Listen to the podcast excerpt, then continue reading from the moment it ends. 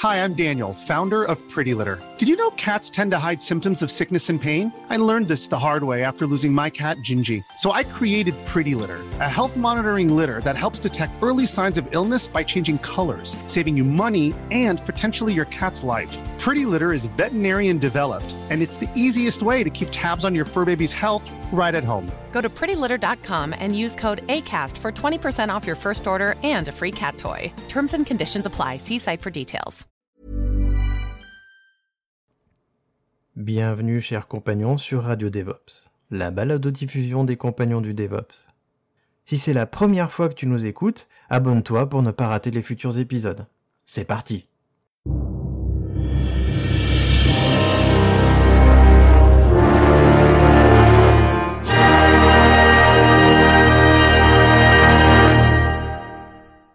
Le 11 septembre 2001, entre 8h14 et 10h03, 19 terroristes détournent quatre avions de ligne. Deux de ces avions s'écrasent sur les tours jumelles du World Trade Center à New York et un troisième sur le Pentagone à Washington. Les deux tours ne tiennent pas plus de deux heures avant de s'effondrer, entraînant avec elles d'autres immeubles. Le quatrième avion, volant en direction de Washington, s'écrase en rase campagne à Sanksville en Pennsylvanie, après que les passagers et les membres d'équipage, prévenus par téléphone de ce qui se passait ailleurs, ont essayé d'en prendre le contrôle. Sean, it's me. I just wanted to let you know I love you, and I'm stuck in this building in New York. There's lots of smoke, and I just wanted you to know that I love you always. Holy fuck! Oh my God! The floor is completely engulfed. We're on the floor, and we can't breathe. And it's very, very, very hot. Say your, I'm gonna die. ma'am, ma'am, ma'am, say your prayers. I'm Now, gonna die. I know. no, stay calm, stay calm, stay calm, stay Please, calm. God. Did you It's so hot. I'm burning up. Stuck in this building in New York. A plane hit the building or a bomb went off. We don't know, but there's lots of smoke, and I just want you to know that I love you. Also, would you make uh, everyone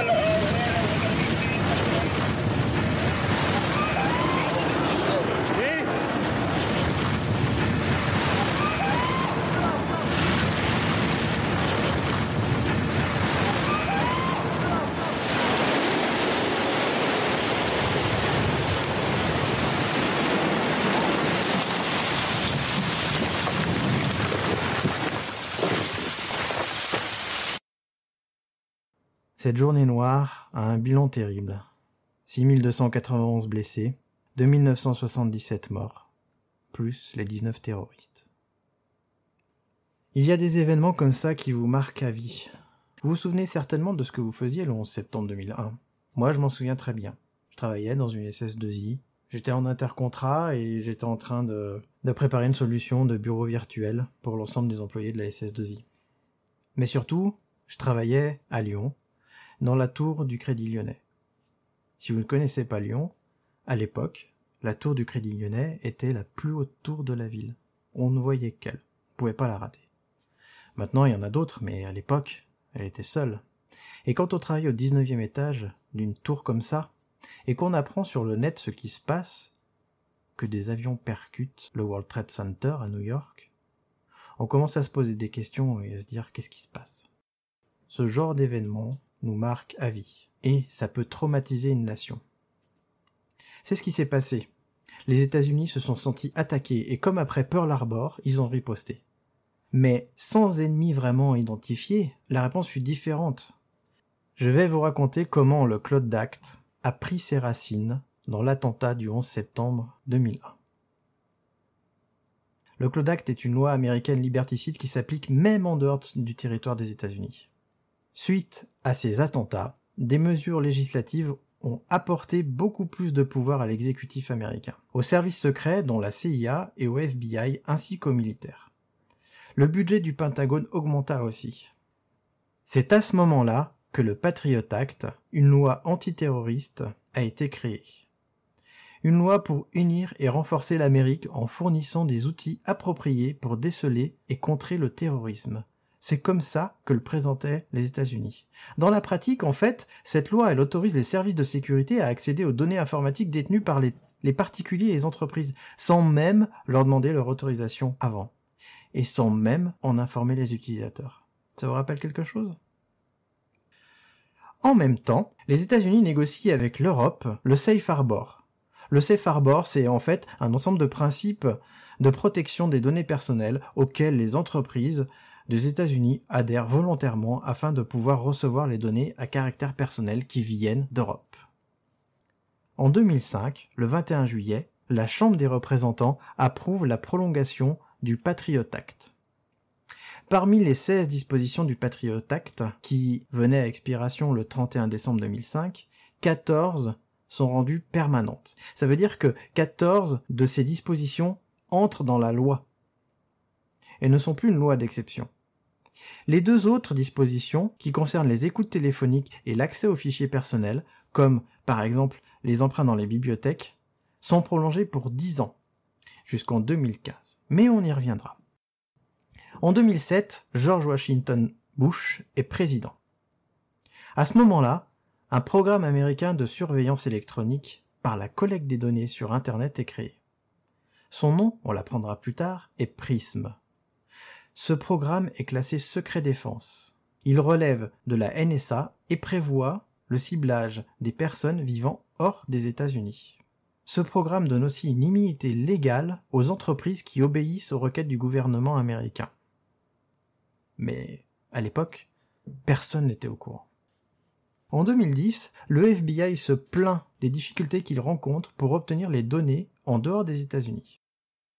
En effet, les fournisseurs de services ont réussi à faire valoir devant les tribunaux que la portée légale des mandats délivrés ne s'appliquait qu'aux données détenues sur les serveurs hébergés sur le sol des États-Unis.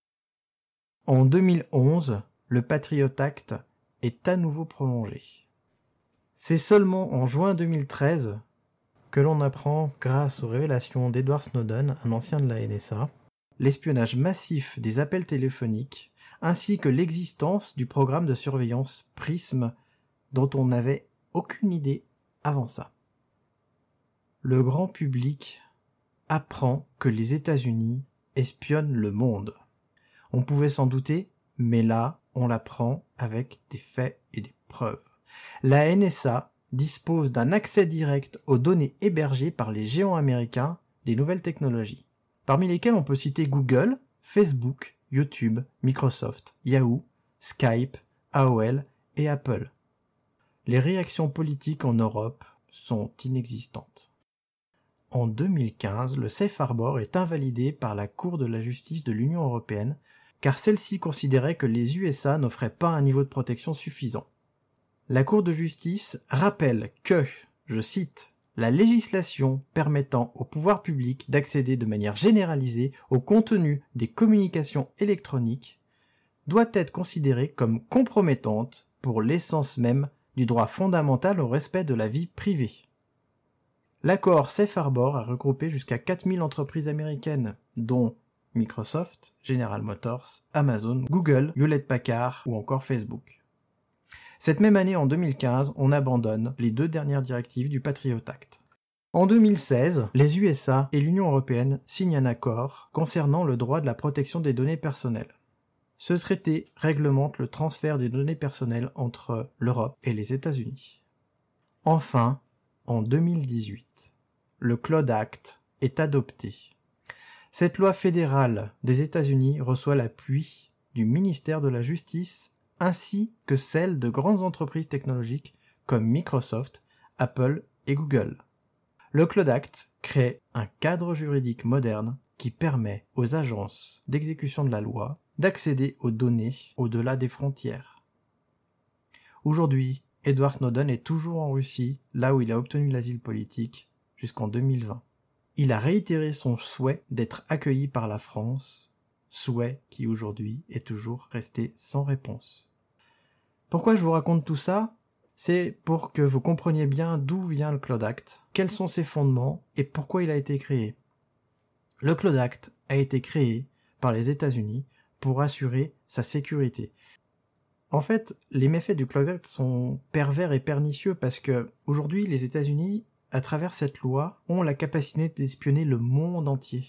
Et plus pernicieux encore, le Cloud Act permet, même sans l'accord d'un juge, à certains organismes d'obtenir les données, les codes sources ou n'importe quelle information qui sont stockées sur des serveurs appartenant à des entreprises américaines. Ça veut dire qu'une boîte qui a son siège social aux États-Unis, au travers de ses filiales, est soumise au Cloud Act. N'importe quel serveur qui est hébergé par Amazon, Google ou Azure est soumis au Cloud Act. Et plus grave encore, la captation de ces données peut être faite sans même que vous soyez au courant. Donc, maintenant, vous savez. Vous pouvez choisir en connaissance de cause votre hébergeur pour vos applications, pour vos sources. Mais gardez bien en tête que les États-Unis ne nous feront pas de cadeaux. Ils mènent une guerre, une guerre économique qui est puissante. Je vous mettrai dans les liens du podcast un lien vers une émission qui explique comment Alstom a été vendu aux Américains et ça vous éclairera peut-être sur euh, le pourquoi il faut se poser des questions avant d'aller poser nos données sur des serveurs américains. Je vous remercie pour votre écoute et euh, je vous dis à très bientôt pour le prochain émission de Radio DevOps qui sera justement consacré à la souveraineté numérique. Comment est-ce qu'on peut assurer notre souveraineté et quels sont les problèmes qui sont soulevés? On en discutera avec Damir et Erwan.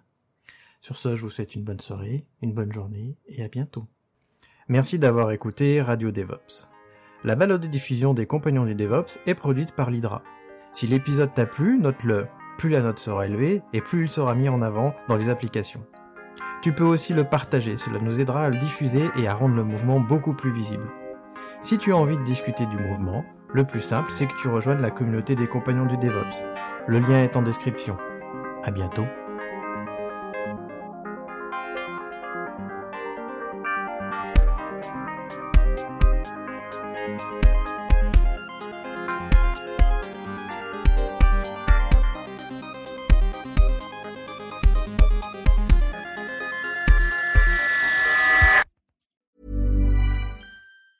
Ever catch yourself eating the same flavorless dinner three days in a row? Dreaming of something better? Well, HelloFresh is your guilt-free dream come true, baby. It's me, Kiki Palmer. Let's wake up those taste buds with hot, juicy pecan-crusted chicken or garlic butter shrimp scampi. Mm. Hello Fresh. Stop dreaming of all the delicious possibilities and dig in at HelloFresh.com. Let's get this dinner party started.